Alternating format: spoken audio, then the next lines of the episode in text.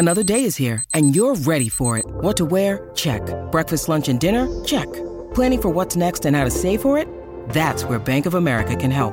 For your financial to-dos, Bank of America has experts ready to help get you closer to your goals. Get started at one of our local financial centers or 24-7 in our mobile banking app. Find a location near you at bankofamerica.com slash talk to us. What would you like the power to do? Mobile banking requires downloading the app and is only available for select devices. Message and data rates may apply. Bank of America and a member FDIC. When you need mealtime inspiration, it's worth shopping Kroger, where you'll find over 30,000 mouthwatering choices that excite your inner foodie. And no matter what tasty choice you make, you'll enjoy our everyday low prices, plus extra ways to save, like digital coupons worth over $600 each week. You can also save up to $1 off per gallon at the pump with fuel points. More savings and more inspiring flavors make shopping Kroger worth it every time. Kroger, fresh for everyone. Fuel restrictions apply. Let's go. What's up, everyone? Welcome to Bingetown TV. I'm your host, Jim, and I'm joined by my co hosts, Paul and Brian, and we are mm. back covering Marvel's newest Disney Plus show, Secret Invasion. Today, we are covering episode two. If you're listening from our dedicated Secret Invasion feed, then welcome to Bingetown TV. We are a television podcast that covers so many shows, but we created this dedicated Secret Invasion feed to make it super easy for you all to follow along with us week to week. So please hit that subscribe button to stay up to date. If you found us via the search feed by searching Secret Invasion or Marvel, then you found our Secret Invasion feed. But please be sure to check out our main podcast feed at Bingetown TV because we have seven hosts, plenty of guests, and we've covered almost 75 different TV shows with over 350 plus, almost 400 episodes. So we're sure we've covered something you guys will love. We recently finished covering Yellow Jackets, Succession, and Barry, and right now we're covering and almost finishing up with Silo where we have about half left of Cruel Summer, but coming very soon will be the newest season of Black Mirror and The Witcher. So we've been pretty busy and we want you guys to come along for the ride. So please hit that subscribe button. Also, before we get started, I want to bring up something exciting that we just created for Bingetown TV. We absolutely love engaging and interacting with all of you, whether it be theories, questions, mistakes, recommendations, or all of the above. It is one of our favorite parts of having this podcast. We've had a lot of people asking where the best place to get in touch with us is. And of course, you can always hit us up on Twitter, Instagram, email, any of those. But we decided we want to create a community where all of us TV lovers can hang out in one place. So we are finally introducing our Discord server. It's at its very, very early stages, but we love to have you guys jump on and be the first people to join and help us build this community. You will have direct access to all seven of our hosts. We want everyone to have some fun not just talking about the podcast, but talking about your favorite shows, movies, everything.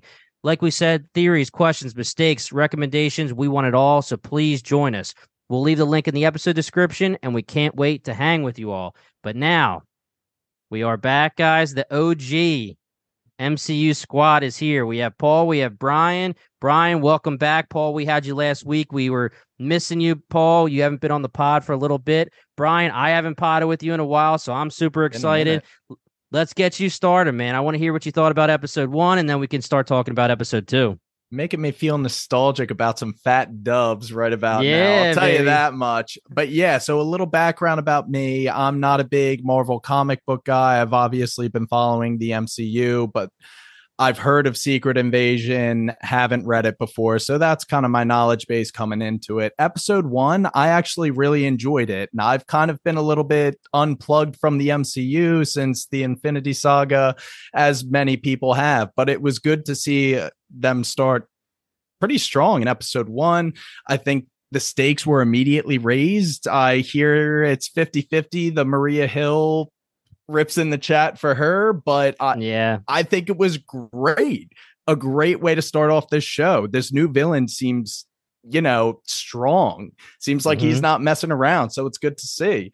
Um, biggest gripe with episode one was Talos just letting Gaia walk free with the bombs, oh, which yeah. you guys did hit in episode one. My biggest gripe overall if Carol freaking Danvers hasn't been able to find them a planet after all these years, it's because she's not trying hard enough. Okay. With oh, those yeah. powers, she should have found them a planet. So I want to see where she's at in all of this. Uh, what else? Samuel, I will watch anything that guy is in. He is just magnetic when he's on the screen, yeah, and I love him. Mm-hmm. And it feels like a different Marvel show, which they have been trying with things like WandaVision, uh, things like She Hulk that break kind of the cookie cutter mold. And this feels like another attempt at that, but it almost seems like elevated television because there's like, political intrigue there's scheming there's people like behind the scenes it, it, feels like very dialogue driven there's a lot of action so far but like it's not action oriented. You know, like right. I'm more it's not just the, straight up popcorn action. Yeah, I'm more crave the scenes like in episode two where Talos and uh, Fury were in the train car together. Like that dialogue was fantastic. So, uh, you know, the action scenes have been nice when they're there, but uh, overall, I'm just very impressed, and I'm I'm really happy to see Marvel coming out with a show like this. Brian, all I can think about now is why is everybody blaming Nick Fury when they should be blaming Carol Danvers? You're completely right. yeah, right. Why isn't yeah. Nick Fury can't fly through space? That's funny. That's all I can think about right now. But yeah, episode two, really good. Uh, it really moved it along, like Brian was saying. And also, I just can't believe there were some scenes in here that I was like, this is a Disney show. That's wild. Yeah. Yeah. Uh, I mean, at the same time, that scene, I'll just talk about it. The guy not that bloody before she walked in and the guy was like oh i did everything i could. And i'm like okay sure. You didn't do um, that much bro. I don't yeah, see any blood on you. Yeah what are you talking about? So does it take away from the show?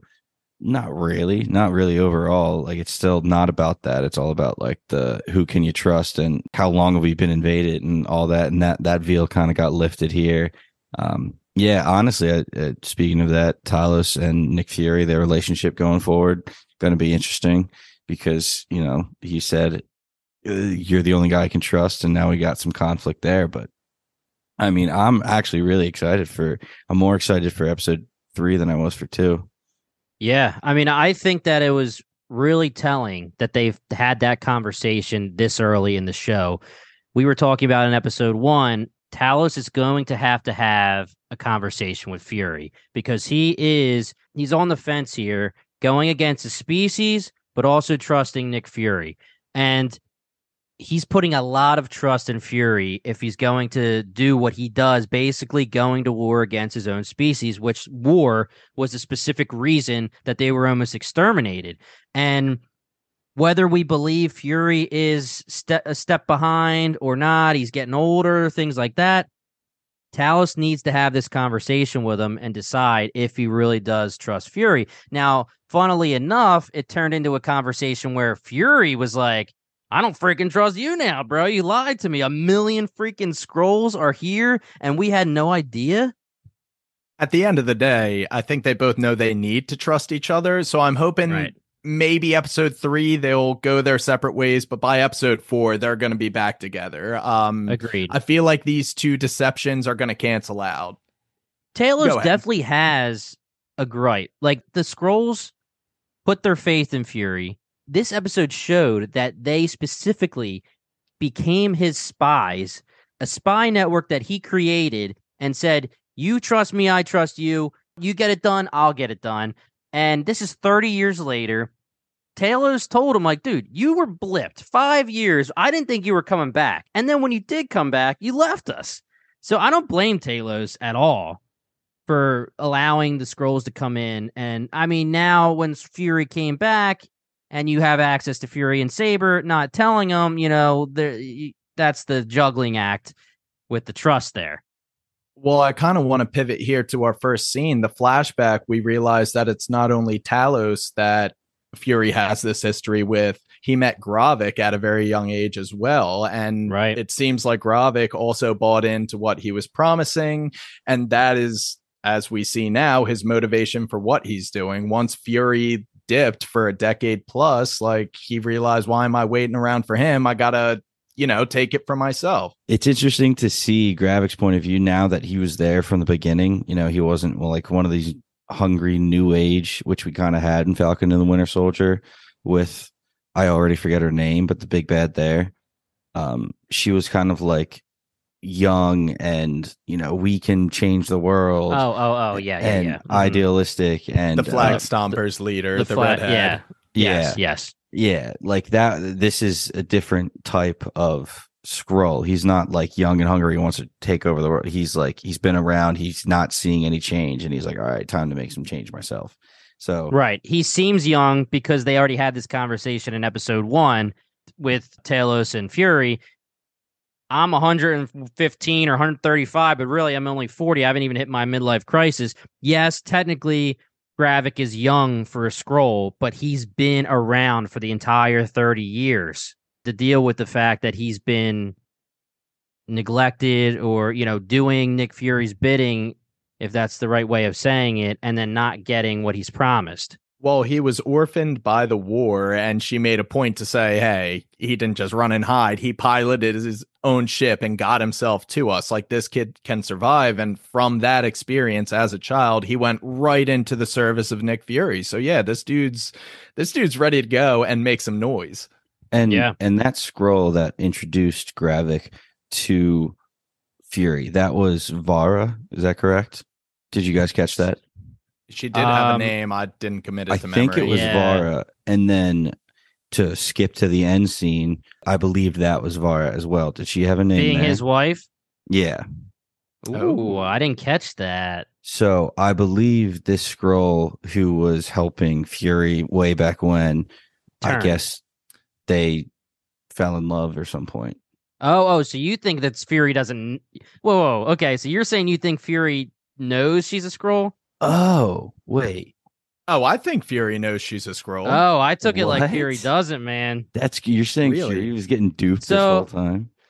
I'll talk about this really quick. A, a little cheap plug for the Bingetown Entertainment podcast, uh, or actually Bingetown Entertainment YouTube channel. I did post a theory video. I did a lot of theory videos for Yellow Jackets, and I'm moving on to this show, Secret Invasion, now. And my first one that I did was what's Gravik's identity? And what I went off of, and this is before episode two, obviously.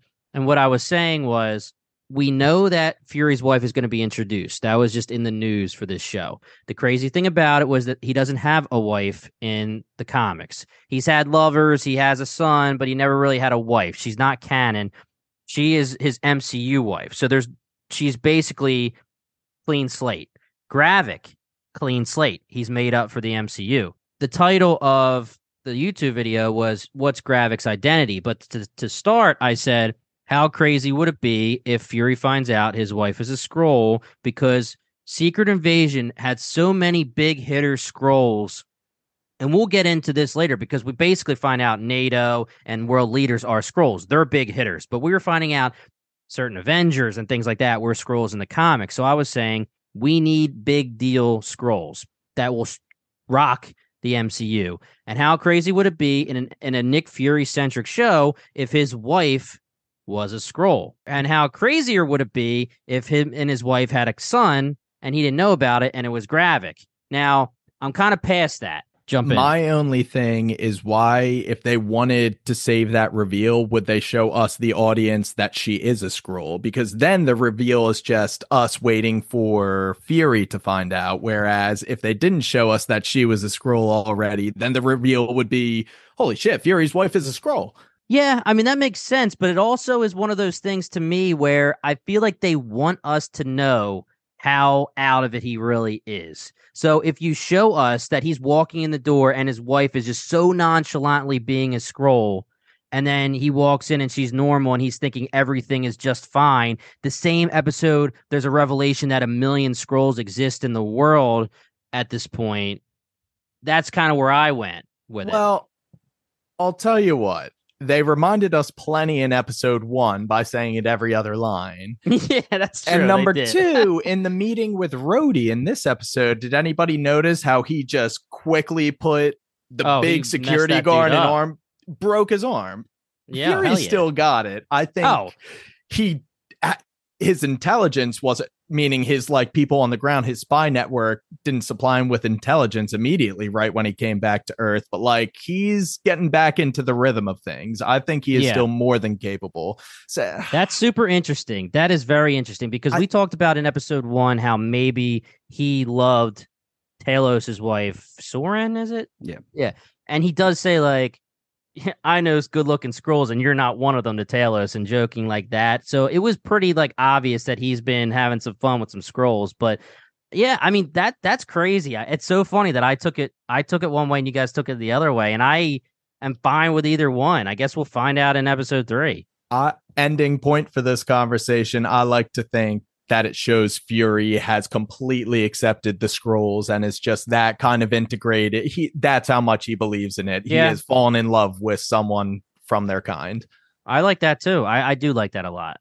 Mm. Either way, I'm good. Either way, yeah, I agree. Yeah. The way I was taking this ending was that she, if she was like this warrior Skrull that they kind of talk about, she would never change out of her human form. So, kind of what B Toms is saying, Uh, like if the real, real deep ones never come out, even just yeah. to fuck around in the kitchen, and maybe this form or whatever's more attractive to Nick Fury or something like that. I don't know, but I do love the idea. I mean, if Nick Fury really doesn't know that his wife is a Skrull, that would be amazing. But at the same time, I'm going with my theory that I said episode one. I think Fury is playing weak. He's playing yeah. like he doesn't like he's lost. He's playing, you know, what's what's the most dangerous or what's the most uh the best way to live was to look small and weak, and he's looking small right. and weak right now. So I the I only think... thing against that that I have, and I agree, like I told you in episode one, Nick Fury, even a couple steps back, is still capable of shit. So I'm not saying he's not, but the only problem I have with what you're saying is that he let Maria die. And he didn't let Maria die. I, mm, I, yeah, she died in front of him. Yeah, you're right. She died in front of him, and it, but I just feel like I don't know. I feel like that plan, like even I know. So okay, let's talk about this really quick. Are, Gravik straight up said to Emilia Clarke's character Gaia, he's an old man. He's nothing. So to your guys' point, that's perfect if Nick Fury's doing what he's supposed to be doing, because he's totally getting underestimated. Um, I, I, I, I'm fine either way. I just think that the Maria Hill scenario, I think that whole bomb scenario, they dropped the ball. Oh yeah. And Absolutely. I think it really it's probably on Talos and not Fury just because he trusted Gaia and we'll get into what we think about Gaia in that whole scenario too. But really I guess it is on Talos because Fury trusts Talos and Talos trusted Gaia and there you go. It's tough. I I think yeah. it comes down to Gravik is a capable villain. You know, he is a very true. capable adversary. Talos, like you guys touched on in episode one, doesn't have that killer instinct. Fury maybe was a step behind. It could be like I I don't know if you watched the Obi-Wan Star Wars one off that they did, but the whole thing was Obi-Wan lost his connection to the Force. So the entire sixth episode was him reestablishing his connection. Kind of uh, like okay, Fury. Okay. He's lost yeah. a step. It's gonna take him six episodes, and then by the end, he's just gonna be like controlling every situation around him. Oh, this is good Fury stuff, in his prime, man. I'm I'm down with that. It, it's been crazy and even Samuel Jackson himself has said certain movies that have come out and Fury's not involved is just weird. You know, we understand that he was blipped at points, but even before the blip, there were certain movies, and I'm not going to start listing them, but the fact that Fury wasn't involved is crazy, and it it all just comes down to oh, we are we going to pay Samuel Jackson? Are we going to take one of his contracted movies and put him in if he's not fully necessary? But you know, normally Fury would be involved. To have Fury back in the mix is phenomenal. In the comics, would he just be present everywhere? Yeah, I mean, he's like, he's not in the com. Again, I don't well, want to act fighter, like. We'll, I mean, yeah, we'll have Zach the comic guy, and he'll give us a lot of that. But he is always around, yes, but he's also there's just so many stories where sometimes he's underground because they don't like him right now, kind of like what's going on this very second in the show. And then there's times where he's the head of Shield and it's just it's always changing just like any comic, but the way that they made him in the MCU, he should have been around.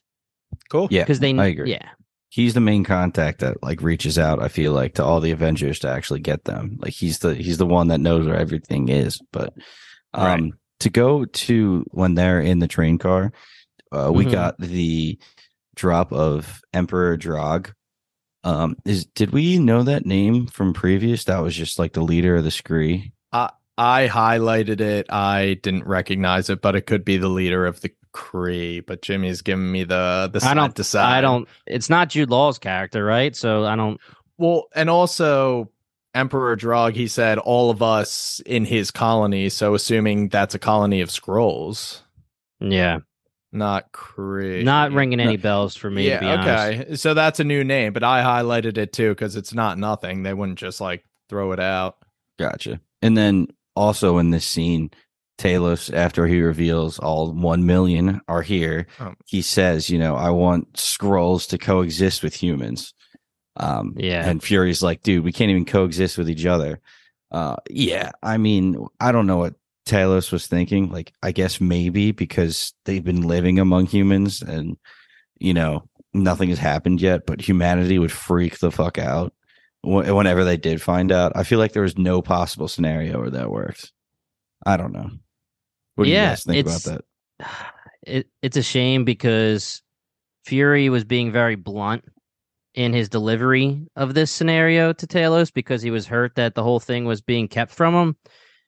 But it's just he just specifically gave that story about his upbringing, how he had to stay in a different train and how he had to eat in a different spot and everything that he had to deal with in his upbringing. And yeah, and it's it's not like t- like talking smack on the Skrulls at all. It's more like like when you watch Guardians of the Galaxy 1, they are just on that planet with a billion different races. Everybody's just walking among each other. They know like yeah. planet travel's a thing. It's like humanity's not there yet. Like humanity yeah. would not be able to to handle and coexist with any anybody. Yeah, and like you said, he's not saying this against Skrulls because whether I'm right or you're right, we know that he loves the Skrulls and he coexists with them. He's very fond of the Skrulls, but he's just saying, no offense, but humanity sucks right now. We're not, it's not happening. But it's just that the delivery wasn't great because he was upset and he was saying what he had to say angrily. And I loved the conversation because it was a back and forth between two people who respect each other, but they're both hurt. They both, you know, Talos is dealing with something right now that we talked about in episode one, and I said earlier in the episode. And now Fury is dealing with, in his mind, betrayal on Talos's part even though Talos really does have, you know, he's justified to say, dude, you were gone. You were the only person that I trusted on Earth for 30 years. You were killed. You were blipped. So maybe it sucks. Maybe I should have told someone, but I told the Skrulls we needed to survive, so I brought them to Earth. You came back. You went to Saber. And I get it. Fury was like, dude, you know how to contact me, but it's like you still left them. It's just it's there's a fine line when it gets to that point. When Fury comes back and him and Talos are homies, he should have said something. They were both equally betrayed by each other. Had. Had Fury come right to him and been like, "Yo, dude, we're still good. I'm honoring the deal." Right after he was blipped, that would be one thing, but he didn't. And yeah, like you said, he knows how to contact him. But Fury was right. You didn't contact me because you didn't want to rip off this band aid. Uh, so like I said in the beginning, I, I think it's going to come down to a wash. Yeah. And the, yeah, and they'll get back together and it'll be okay. And we can kind of use this as a seg, even though it's not in order, but this whole thing is really crazy because now in episode one, we hear from Gaia that there's a hundred agents in the field. And those agents are deep undercover. And we don't know who they are, and they don't know who each other are. So we were going like, all right, there's a hundred people. But now we're talking about a million people. And yes, they are Talos's people, apparently, but we also know that they can be taken to the other side just as easily. And the thing here is in episode one, Talos says to Fury, I was kicked out of the council. And the council is the council that Gravik went to. Gravik replaces him in the council. So this council that exists that has Shooter McGavin in it, and it has NATO, and it has all the world leaders. Did Fury know that that's the place that's who they were taking the place of, or did he just know that a Skrull council existed and Talos was a part of it? Like, uh, was Fury That's is tough. he privy to the fact that world leaders are Skrulls right now, or is this something Talos was keeping close to the chest? And that's a big dog betrayal. When was he kicked off the council? Did he say? During the whole thing where Gravik was acting up, saying, you know, Fury went to Saber and he doesn't give a shit about us. Okay. They he kind of riled them up, and then Talos was trying to calm him down, and they kicked him out, and Gravik replaced him. Now Gravik's the general, the the number Yeah. one. Yeah. That's hard to tell because, you know, if how much did Talos tell Fury and if Fury knew all that, why wouldn't he tell uh Rhodes who was in that meeting with literally a bunch of them? Um, you know, at the same time Rhodes is kind of going against him there. So Also, yeah. while he was gone, they could have advanced their position. Like when Fury knew about it, they might not have had the status of UK Prime Minister. Or like other people just got replaced or something Mhm. like that of the council. But yeah, that's a really good question because like how much if Fury didn't know a million people were here on the planet, a million Skrulls, like he only thought there were a couple handful in hiding. Like I don't know. I, I feel like he wouldn't think they would go too high and overstep their bounds. Yeah. And that's where it comes to when I'm saying, you know, in Secret Invasion, we I and I already said in the first episode I'm not going to spoil any of the reveals because this might make people want to read the comic. So I don't want to ruin that for anybody. But a lot of the big reveals were our superhero friends. And people will go, Jesus, like this guy or girl was a Skrull this entire time. And I already said this in episode one. You can wiggle your way through comic history and be like, this person's been a Skrull this entire time since this point, And it's just, whoa, that is unbelievable. And we're getting there in a similar way when you're talking about world leaders. They haven't pushed it yet and picked a, an Avenger or somebody, which we'll get to that in a little bit. But it's the next best thing here where they're saying, you know, NATO and prime ministers and leaders of the country, not necessarily superheroes, but they're Skrulls. We'll get some superheroes, hopefully.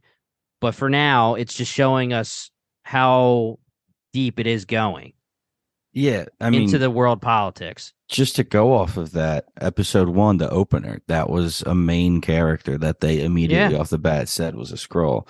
Now, we didn't really talk about that, did we? Because does that mean that Gravik has him in the chamber and Well, we did his- talk about that. Yeah, Yeah, we talked about that. I Mhm. think you asked that exact question. I just thought about it twice. Yeah. No, it was good. Talking about Everett. I must right? not have answered it good enough the first time. So Yeah, you didn't yeah we're talking about enough. Ross. Yeah. Yes. Yes. Yeah, well, we Ross learned Everett, from Ross. how Maria Hill is killed that they could just straight up turn into whoever they want. They don't have to have their memories. So definitely a weird scenario because Ross comes in, it's all surface level talk. Nothing that really gave any like information or any reveal that he was being probed and they have too much information about him. But it's also crazy because Maria Hill, who was deep with Fury and Talos, was his extraction while Talos was tailing him. It's a weird scenario, and and and actually, a friend of the pod actually brought up something where he was saying, "Oh, okay." So what he was pod. saying, friend of the pod, Craig, was saying that friend of the pod and friend of us, Craig, was saying that he actually thought that Ross has always been a Skrull, but a good Skrull, like a Talos Skrull, but then flipped to the rebellion. has So- always been. Didn't he get messed enough. up and had to be like healed in Wakanda? Well, I So I don't know. Yeah, I, my whole thing was that I think that a, that he has to be totally separate because of everything from Wakanda. Yes. But he was Agreed, saying yeah. that after that. Yeah, but he was saying maybe he has been in deep as a Skrull at some point. You know what? I don't know when he would have been flipped, but for a long enough time, he was a good Skrull. And the reason why he was getting the extraction from Maria is because she knew him as a good Skrull and not a traitor. I buy it.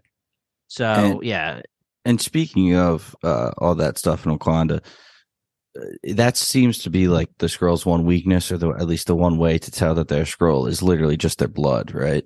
So if you, well, no, they they we, Yeah, we figured out that the green blood thing doesn't exist in this. Yeah, it's either uh, I mean, Chop cutting a off a off limb or, works, yeah. but like murder, yeah, killing them, forcing them to return to their body. Oh, really? Yeah, because that.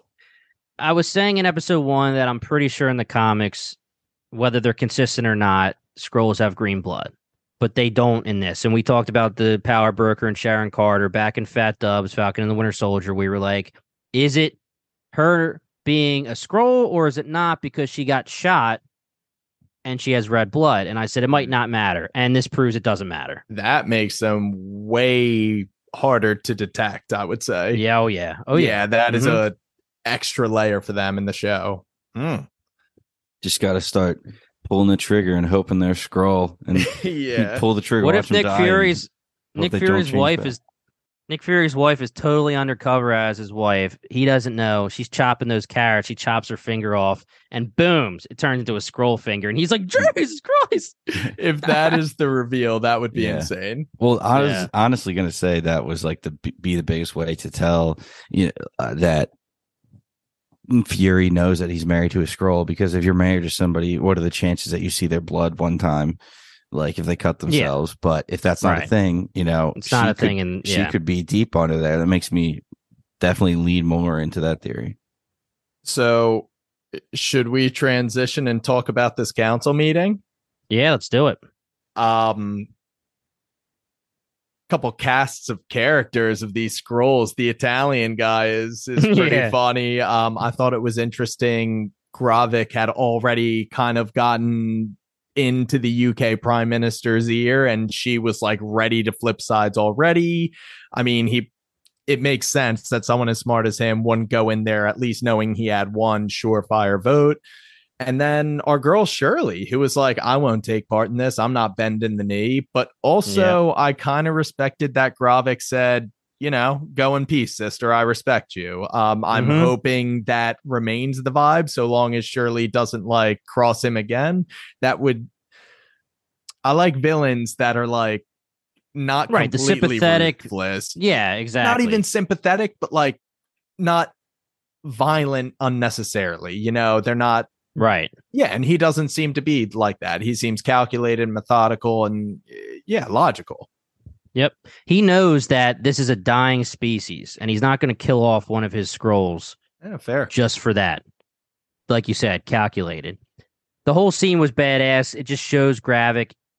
He owns the room we'll get into Gaia and Gravik in a, a, little bit, but he owns the room, like you said. He has his one person take his side. The whole council ends up taking his side, except for Shirley, and he lets her go in peace. They all bend the knee. They change into their Skrull faces, however you want to say it, and we have a new general.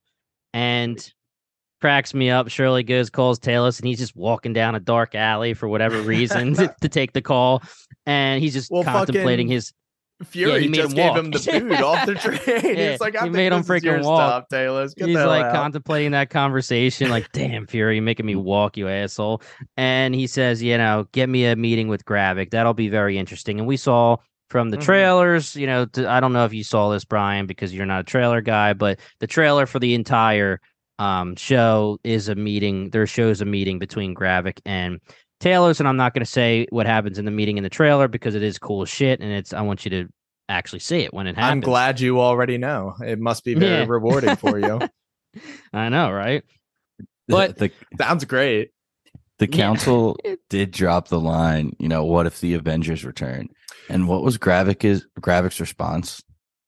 You think uh, I, I haven't thought of that? Yeah, yeah. But then did he elaborate so, on it at all? I well, don't like the reasoning. There's one. So Talos, is it Talos who said that the Fury, or is it Rhodes? When there, somebody says to Fury, "Where are the Avengers? Should we call the Avengers?" And he's like, "I don't want them to be called because then the Skrull could change into them, and all of a sudden they're terrorists." Well, to me, that's the most bullshit answer that I could think of because why can't they just change into one of them anyway and do that if they want to? Yeah, I'm sure they have access to their like I don't know. They could All you have to do is look at them. I'm like sure. That. I'm yeah, pretty sure you yeah. just take a. I mean, you can literally be like, uh, you could be a dead person. You could be like Captain America is back. Chris Evans is back, and I say, screw America. I'm Russian now. Like they can do whatever the hell they want. That's like the crazy thing. And yeah. I don't like that answer by Fury. It's just it is what it is. The answer is because we're not. This is a Disney Plus show, and we're not getting all the stars on it. But I don't know.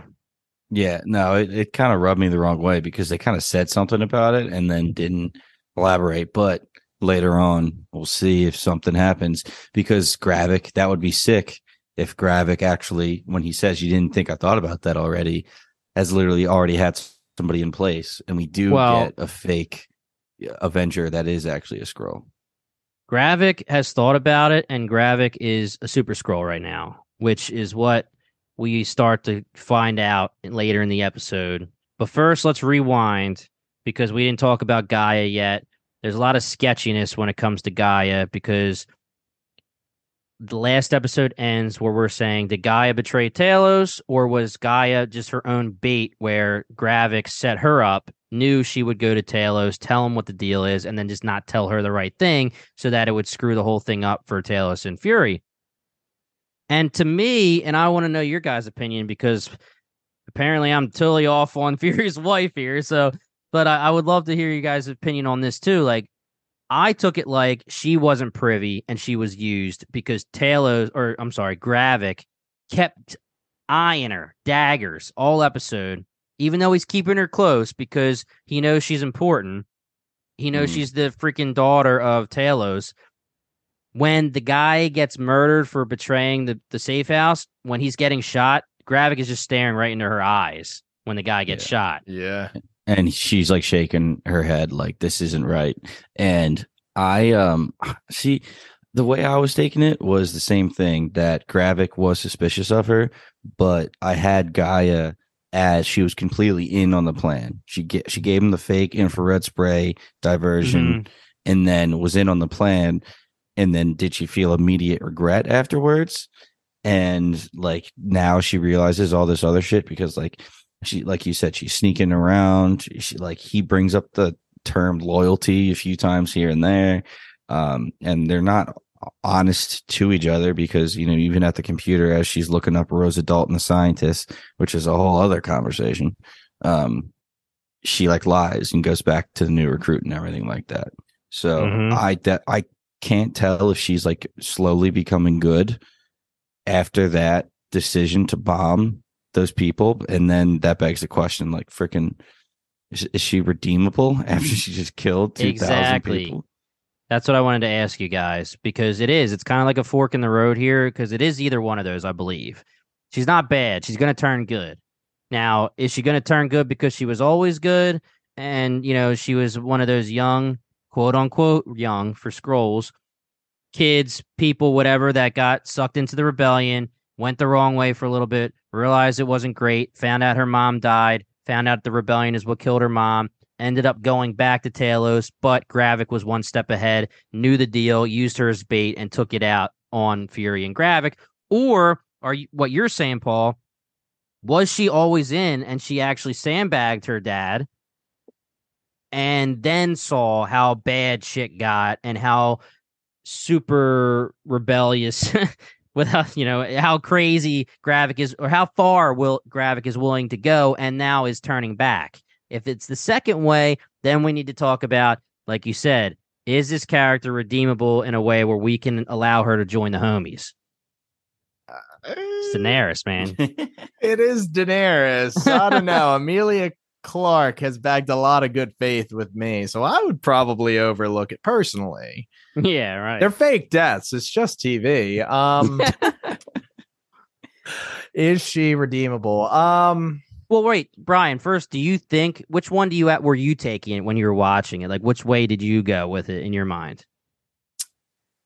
Well, I do think she's going to turn although that could end in her like sacrificing herself after realizing the error of her ways but like if she does turn and they beat Gravik, then yeah, I think they would accept her help, especially if so, Talos is still kicking around, or if Talos sacrifices himself.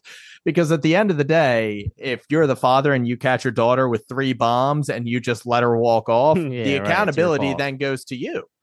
Yeah. So you, I, and you, and that's not even a joke. Yeah, no, no, I feel you. And so you're saying you think that she was part of the plan? Uh, it's the bombing plan. Yeah, yeah. Oh, absolutely. Yeah. I Okay, think she okay, she made okay. the decision in in that instance that she's sticking with the rebellion and that's why they had the decoy infrared right. spray. Okay. Okay. Uh, which is why I'm I'm that probably bought her I don't know. That probably put her back on Gravik's radar that she even had the interaction with the dad, but I'm sure the infrared decoy kind of Yeah, that's a good point, Jimmy. I'm not sure where she's at with Gravik. yeah. One thing that I was wondering was when Talos met up in episode one, was that actually Gaia? yeah, that's what you said in episode one. Yeah. dude. Oh, so you're am saying is that actually Gaia or actually Talos? Because in episode one, you said is that Is it- Talos? Is that Gravik being Talos, Yes. like seeing if she would turn? no? I switching because that was Talos because he had Higher to get, vibe. he had to get the information. So Talos, that was actually him. But I'm saying, was that actually like Gravik pretending to be Gaia, and then like Gaia actually never knew that her dad was trying to interact with her or like have that conversation or something like and that. And she was just going meetup? along with the plan as, as, and she had no idea that there was a conversation between them. The last time they talked Yeah. was when the dad said that the mom died. Yes. I mean, that's the that's why you do this show. Who can you trust? That's the point of this show. Anybody could be Yeah. Skrulls. Anybody could be scrolling with us. And like Skrulls can't tell when another Skrull is No. human. So that's why they're on. That's what the whole point of her saying there's a hundred of them and they don't know who each other are or any of that. They are setting up these crisscrossing strands of trust between all the relevant characters very nicely. I will say Mhm. that. Um, but I do kind of want to move us along. Quick scene Yep. where Gaia kind of Gravik returns to the nuclear plant and Gaia follows him to the back room. I don't think he's there specifically, but she does see what the Daltons are working on. Do we have any guesses as to Oh, yeah. specifically what that machine does? And quickly, Jimmy, I know you did it in episode one, but could you define what a super Skrull is and how we know that uh Gravik is one currently? Right. So I'm not saying I know that he is. Um, Okay. but I'm guessing he is. So Super Skrull exists in the comics. The Skrulls are a huge villain for the Fantastic Four, and the Super Skrull, one of the original iterations, is genetically enhanced so that he has. And I don't even know if you say Skrulls or he or she. I I don't even are they. I don't know how that works, but They I think they're male mind and female Skrulls. pronouns. yeah, right. So they are genetically advanced and they have the Super Skrull has Thing, Mr. Fantastic, Miss Fantastic, and Johnny Storm's power. So stretching, fire, the rock, exoskeleton, and uh, I don't know if he has the the invisibility or if it's the shield that Sue Storm can do, but either way, badass, right? It's pretty And the Super- hardcore, yeah. yeah, and the Super Skrulls 100% are a big bad villain for the comics, not just the Fantastic Four, but the comics, um, the superheroes in general. So when we're going into this scene here, we have the Doctor and we have Gaia snooping, but then she gets onto the computer. And when she goes onto the computer, we see some Groot. names.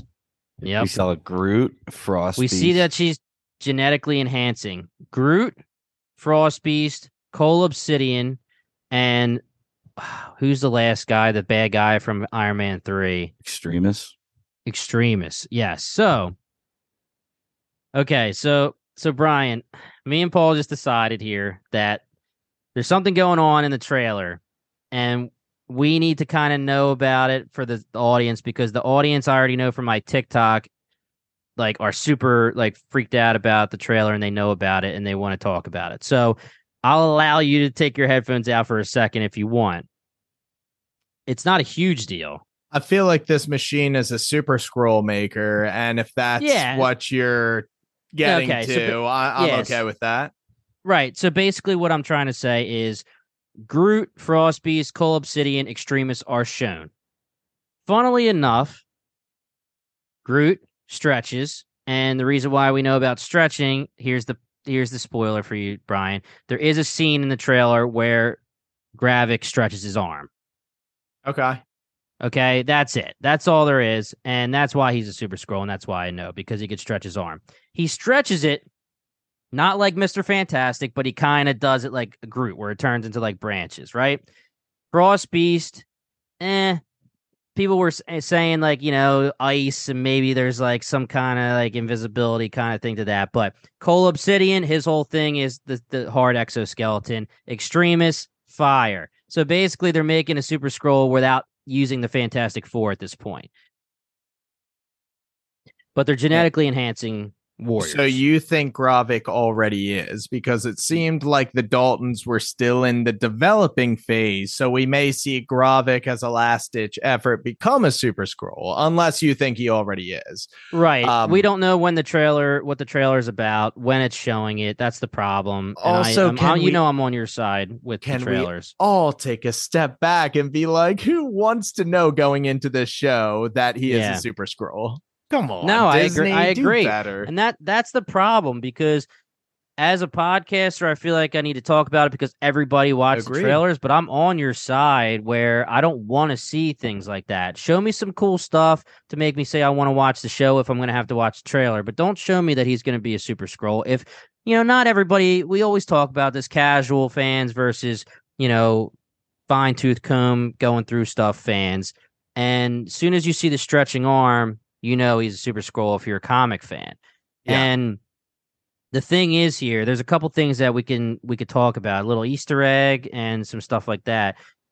When we see her snooping on the doctors, Dalton's pissed because she's saying that this I think she's saying scavenge, right? The scavenge areas are empty and I the harvest area wasn't the there. and it wasn't her, it was the guy was getting okay. pissed that Gravik was giving him put, making him go to these locations to harvest and, and all of empty. them were coming up empty. Uh, Dalton, right. for her part, seems like a very loyal person because he says our fearless leader isn't always right, and she's like, "I'm sorry, did I mishear you? Because uh, I couldn't yeah. have heard you say that." Um, yeah, that's all I got. It seemed like an interesting dynamic, but Dalton seems like she's going to be a head honcho. Yeah. yeah. So we know that everybody that's being utilized not Groot, but I'll talk about that in a second. You know, Extremis gone. Um, Cull Obsidian, he had his arm chopped off, and that's why um, you know, there's already a case that was found as an Easter egg where they have his arm in a case, and that's how they're they're scavenging pieces or things they can use. Easter egg, which is very important, especially to the Ross thing. If you look at the picture of Groot on the computer screen, it's from when he is in, I believe it's in Endgame or Infinity War when they're fighting in Wakanda and they're having the big throwdown with Thanos. That's that's Infinity War, right? Yeah, that's Infinity War. Yeah, they're having the big throwdown, and Groot does his big does the damn thing. There's pieces of Groot in Wakanda, meaning the Skrulls have in- infiltrated Wakanda. That's where they harvested. Wow. Is that where yes. that said? It said origin. Origin is where Groot's from, which is another Easter egg because they've never confirmed he's from Planet X. And is Planet Vin Diesel, X a thing? It exists in the comics, but Vin Diesel randomly was just like, "Yo, Groot's from Planet X." Foggy will confirm it, and it was never confirmed in actual canon for like the TV or movies or anything. But it said Planet X, and everyone took that as that's the confirmation for Groot. Damn. There's Shout a lot in Diesel. Yeah, there's a lot there. So there's a chance that the that the Skrulls have infiltrated Wakanda. Could that mean that they got in and took Ross's place? Maybe. But also, anything about Wakanda, superpower, they are, you know, they're secretly slash not secretly one of the biggest superpowers in the world. So, so I think I what, what oh, are you gonna say? The road, just, the Rhodey stuff. The Rhodey stuff. Yeah, yeah the Rhodey been, stuff. Let's do it. First off, I love the initial scene where he is just fending off questions from NATO, just like uh, allegedly. Yeah, right. Uh, I can take those back to the FBI to have them verified, but like, I'm not gonna waste my time uh, over these clearly doctored photo photos yep. of Fury and uh, Maria Hill it just doing his thing. Uh, but then yeah, what does he say if Slovakia looks at me again? I'm gonna put the suit on. I'm carpet bombing those bastards. Yeah. Um, but the meetup, I, I that So I know you guys were talking about is Rhodey a Skrull, and I feel like this is a potential red herring because why would Rhodey ever betray uh, Fury? And that's very surface level analysis. I think both of them were chirping back and forth. This is the first scene where I was like, oh, maybe Fury did lose a little bit of his touch, but I think it's just more he assumed that he was going to come right back down and have that same status as he did, and clearly mm-hmm. Rhodey has done his time time, paid his dues, and climbed the ladder. And, you know, Fury's been gone. So the roles have shifted. I really liked this conversation. I thought Rhodey was well in his bag. He is the president's right hand man. The president, I am more concerned about at this point in time than Rhodey uh, in terms of being a Skrull. I really liked this scene, not for Fury, except for when he put the bodyguard in, a, in an armbar. But for Rhodey, I, I thought this was a great scene. Yeah, I agree. But let me let me say one thing to you before we continue because what I say might change your mind a little bit or make you want to talk a little bit more and break this down. So on the Bingetown TikTok, I just posted something about a couple hours ago. Rhodey, for better for worse. Like you said, he was in his bag. He took care of Fury. That's not usually our Rhodey's personality, but that's whatever. I'm not going to say that's that's he's a Skrull because of that. But 30 years ago, it, Fury met Captain Marvel. And the only other movie that really has to do, and I, okay, you know, Spider Man, No Way Home, or I'm sorry, um, which one's the one? Homecoming? No, what's the middle Far one? Far From Home. there you go. Spider Man Far From Home had Skrulls in it. WandaVision had Skrulls in it at the end. But the main storyline with Skrulls, Captain Marvel, the last time there was a main storyline with Skrulls, Fury is talking to Captain Marvel and she calls him Nick. And he says, Nobody calls me Nick. My name is Fury. And she goes, What about your mom? Fury. What about if you have kids? They'll call me Fury. Not Nicholas, not Nick, not Joseph, F- Fury. And Rhodey calls him Nick. Now, is he slighting Fury just because he's pissed at Fury and he's trying to just be like, hey, Nick? Because, you know, that's how you would do it if you're trying to give a little backhanded slap. Or is this a Skrull accidentally revealing himself by saying something that everyone knows? He says, Nobody calls me Nick. I'll get in that, here. That's true. But it also could be, I doubt it. I'm just throwing darts here. It could be him like signaling Rhodey, like, hey, I'm, it's like, I'm calling you something weird here. I'm calling you, it's like Lois to Peter. I'm calling you a name that I've never called in our entire lives hmm. please realize something is wrong by me calling you Nick instead of Fury because like you know he's being monitored. He's he's basically given like the wink from iRobot. Like he he's trying okay. So to... you're okay. I like that. So you're saying Rhodey's not a Skrull, but he's being he's trying to let Fury know that something's going down and saying, you know, he'll say, yeah, "Oh shit, maybe he is very aware that he is completely surrounded by Skrulls and he's just playing his part until he has a move to make." Okay. Ooh, I, I, ah. Brian, I agree. Like, I really do think Rhodey's a red herring. I really do.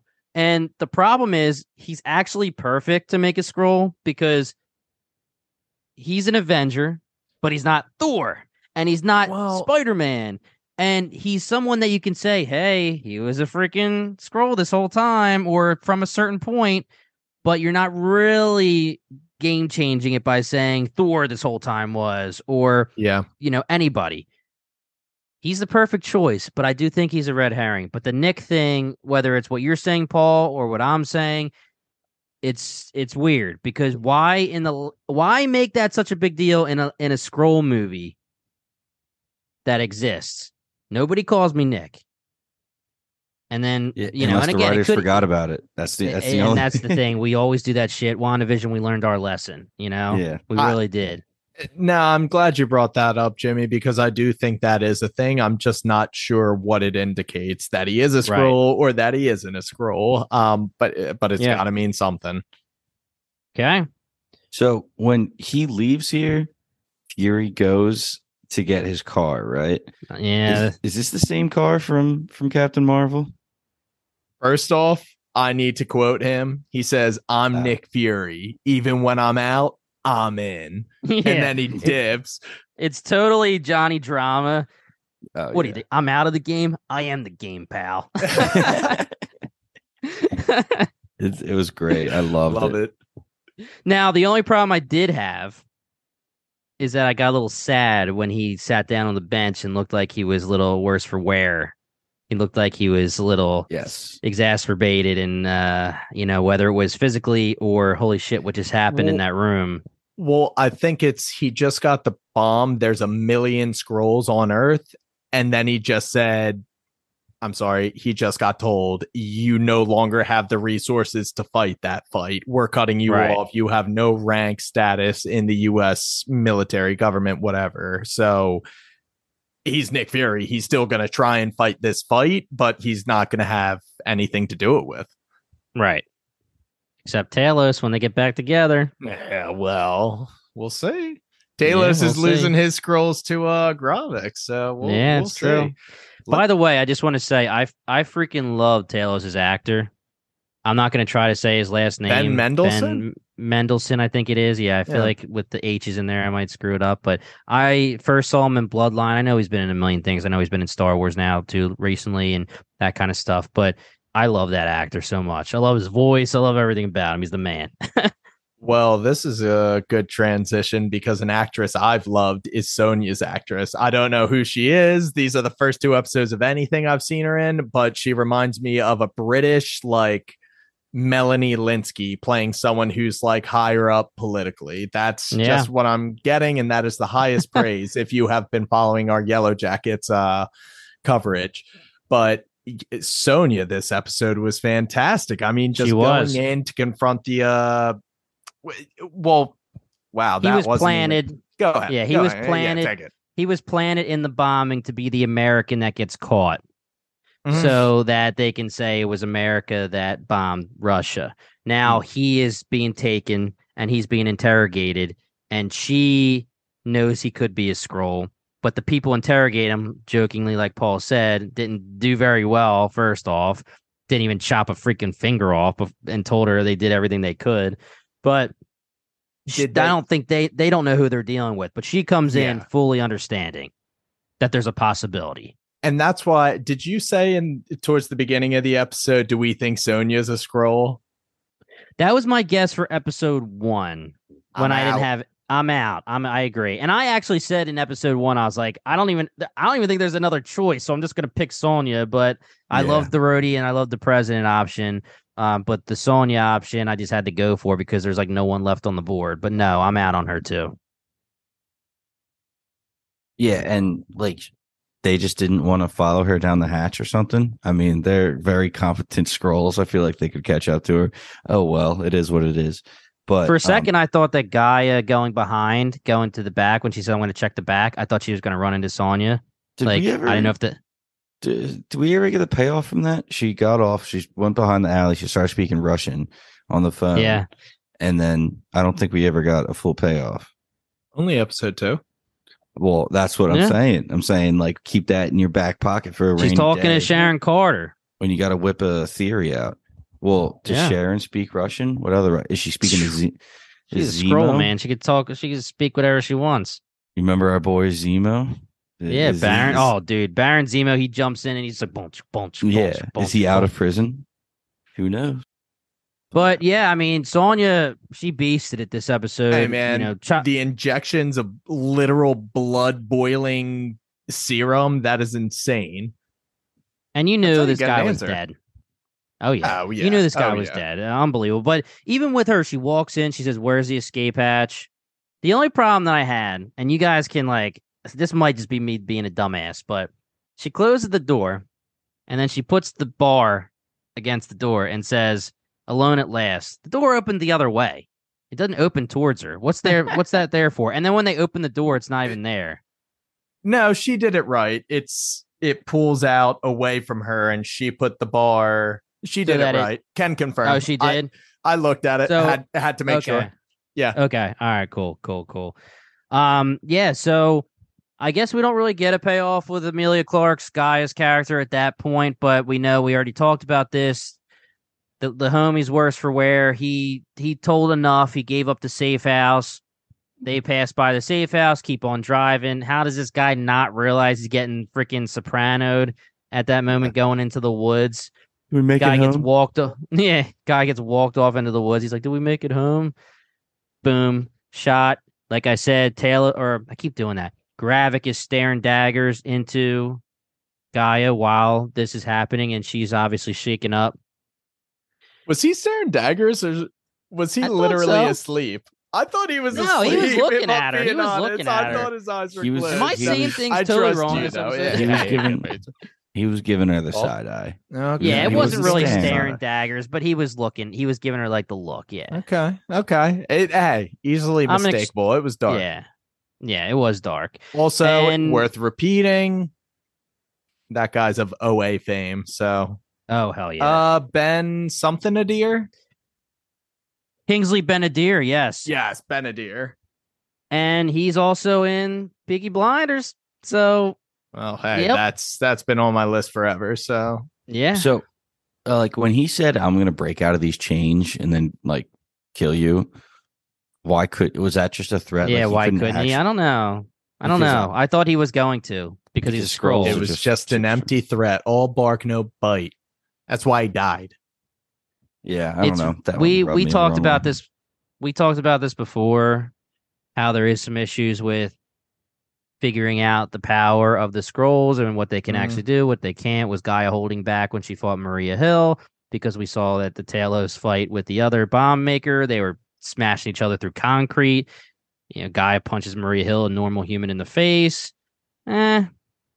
Was she holding back because she's not that big because she was trying to run away, or She did get wrecked though. yeah, but but they were killing each Yeah, other. Like the two right. Skrulls You're were right. smashing each other through concrete. Also, I just want to say that these Skrulls, who they're not indestructible, obviously, they can get shot and killed, but they're strong. They all wear bulletproof vests. But Maria Hill, when she's in the field, she can't wear a bulletproof vest. I dude, number one gripe from that episode. Why are you going to stop a terrorist attack and you're going to go in your Sunday Yeah, leisure outfit? I don't disagree. So- Yeah. But Uh, so- you know, speaking of Maria Hill, we do have that small scene where we get her casket, we we meet her mom, and it's just another scene where the mom is saying, "Don't let this be for nothing. She trusted you." To Fury, just hammering it home that this is a Fury centric show. He's down and out now, quote unquote, whether we believe it or not, and he's gonna he'll get back to his prime. Bittersweet that it was so early in this series that they killed her off, but like I I think they gave her a good send off. I agree. chances of Fury knowing this was all going to go down and planted a blood packet on Maria Hill's chest before she Dude, got. we've seen crazier, dude. yeah, no. So Maria Hill's like done, done, right? I would say so. Oh, Cobie yeah. Smulders was talking about how she was surprised it didn't leak, and she was also joking how she's been in the MCU for like 38 years, and the lady was like, "You're actually 39," and she's like, "Yeah, but it feels that way. I've been in like 11 movies, so I've had my time. It's okay that I'm dead." Again, she could be lying. Everyone lies in the MCU just because they're told to. But I think it's it's important. I think it's important she's actually dead. I think it means a lot to the show that she's actually dead. I would agree. And going along those lines, when Gravik was moving through the butcher shop, man, that shoots a guy straight in the face and then he goes through. We're seeing blood splattering when he's like stabbing people. This is like a different Marvel. It really, it really Yeah. does seem like it. They've kind of like stepped towards the PG 13, which is nice to see. Killing Mhm. people Yep. off. I respect it, Marvel. Hats And off they- to you. They got some sexual, sexual scenes with Samuel L. Jackson kissing. Oh, I'm sorry, Nick Fury kissing his wife, which sexual, sexual. sexual, sexual scene, dude. I mean, it's Nick Fury. He makes everything sexy. You ever see Shaft? Oh my god, Oh everything. my he, gosh! Of course. everything he did in that movie was sexy. So again, with this, with this, his wife, I think it was Varra. I'm not completely sure. Varra was the one who introduced Gravik to him way back in the flashback. Now she Okay. did. They did zoom in on her ring that she was wearing in the flashback. So Mhm. I was looking for that it, to see if she was wearing it or, or something along those lines as an identifier. Um, but I mean, I think I genuinely was taking it as Nick Fury is in love with this woman, Varra, and they just live a secluded life together. Now, what just doesn't make sense is was she down here the whole time or was she up there with him? And when he came down she also came down. Yeah it's true. I think it's, she was down the whole time. I believe she was down as well. Yeah. oh that was such a casual think, I don't think, in and kiss. I don't yeah i think she's a cool chick who's just like gets understands the deal. Also she lives a lot longer yeah, than she's him. A, so she's a Skrull, is, so that was like a month. Time is relative, but also, yeah, I don't think you get a plus one for the top secret space station aerospace defense mechanism. He's Nick Murray. Or er, Nick Murray. Nick, Nick Murray, bro. he's Nick Merckx, Nick. dude. Nick Murray. He's, Nick. he's Fury to you, Paul. You've called yeah. him Nick a couple times, actually. I call him Nicky, dude. But yeah, Nicky. that's so funny. And there's something with Silo, and I'm not going to talk about it because we don't know if our listeners are caught up. But I just had another conversation for Silo with Tyler, my co-host for that friend of the pod, where it was very interesting that we were taking things two different ways. And I'm like this with you guys. I watched that with the lens that he was walking into a scenario where he has no idea his wife is a Skrull.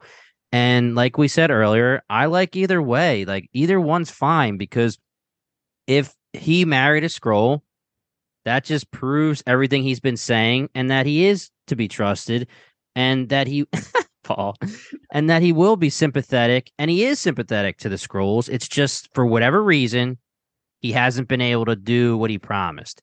The other way is just beating him down even more that he finds out there's a million Skrulls in hiding he finds out that there's just Skrulls inseminated throughout the earth. Ooh. And you like that, ball?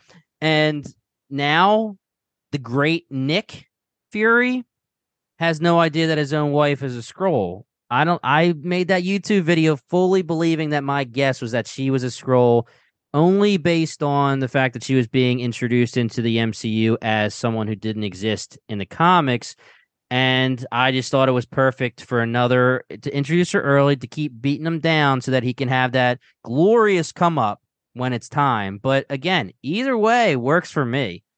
And artificially bring in a Skrull that would be important to be revealed as a Skrull. I, I do agree that that would be a smart thing for them to do. Um, but yeah, I just completely read it the wrong way. Hey, that's why we do a podcast. Well, you don't know if it's right? the wrong way. That's you don't true. Know. It could be me. a, a, different way. Exactly. Yeah, exactly. Um, but yeah. hey, that's why we do the podcast, right?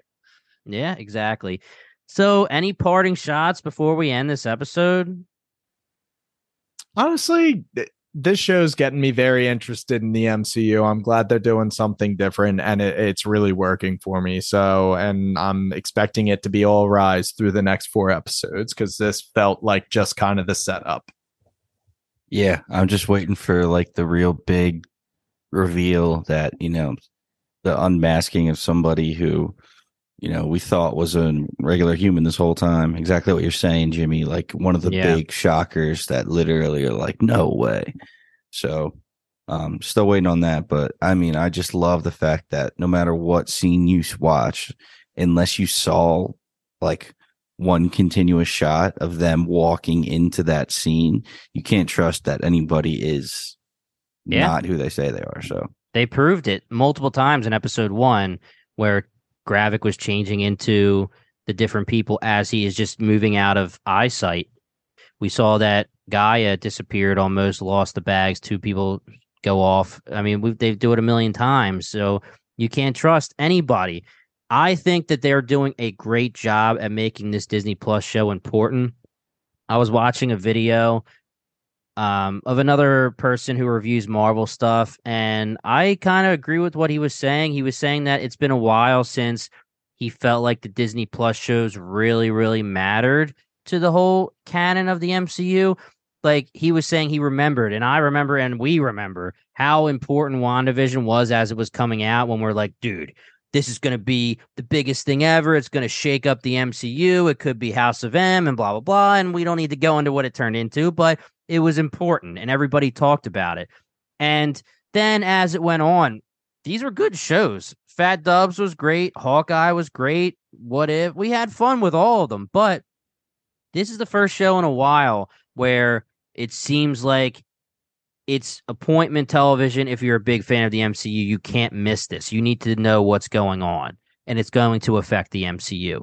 I actually am very biased. I loved Secret Invasion, the comic, and I think personally that Kang could have been pushed to phase 7, 8, 9, 10, 11, 12, whatever, and Secret Invasion could have been one of the big phase finishers for, you know, whatever phase they want to do it because they're doing great. But I I mean it just the fact that you can involve Avengers and X Men and Fantastic Four and whatever. Not that they exist in the MCU right now, but being able to involve everybody in this scenario seems big enough to me that it could have been a movie.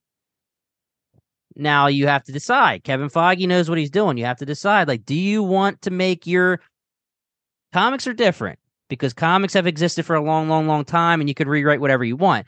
Do you want to decide hey, Captain America was a Skrull this entire time, or Iron Man was, or Thor was.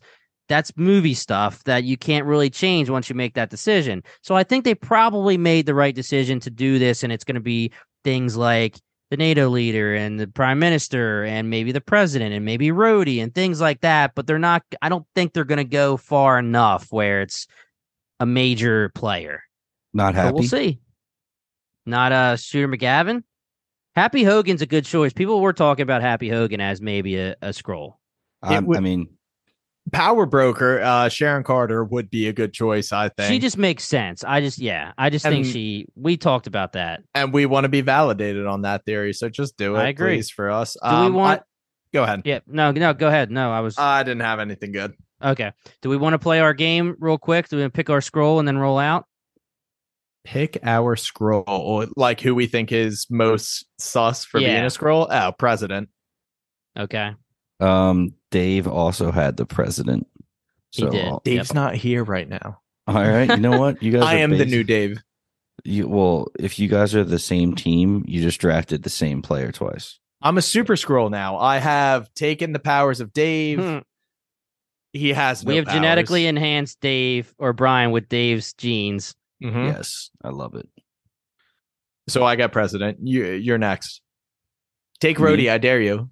No, I already have Rhodey from episode one, but I'm going to take Maria Hill's mom. I think she. okay. No, I'm just kidding. Um, I kind of want to take. I kind of want to take Happy.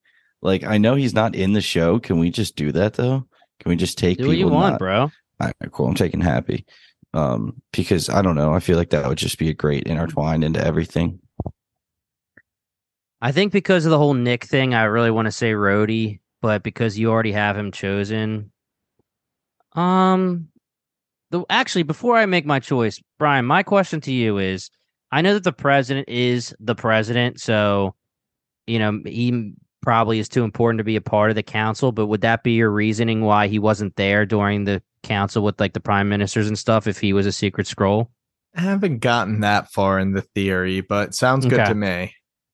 I mean, I like the theory that he's a Skrull just because. Yeah, Th- yeah. Thanks I, for I, explaining it for me. Appreciate yeah, it. I, I, like the theory that he's a Skrull too, just because we know that he is going to be replaced. Uh, Harrison Ford is going to be the president in Thunderbolt Ross is going to be the president in the MCU very soon. So mm-hmm. for some reason, that president is either going to get you know, out of office, whether he's not elected again or he's a Skrull or he's killed or whatever it is. So the fact that if he's a Skrull, that's an easy out. Um, I don't care. I'm going Rhodey just so we can end this pod because cool. I like that the Nick thing. I don't want to um start bullshitting stuff again. But if that's all we got, guys, episode two is done. We have four more episodes. We're having a blast covering the Secret Invasion.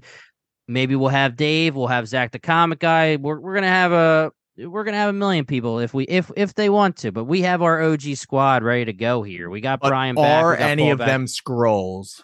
Are they Skrulls, man? That's the question. I don't even know if I trust you guys. You're t- sitting here telling me that that Fury's wife isn't on the other side, isn't part of the rebellion.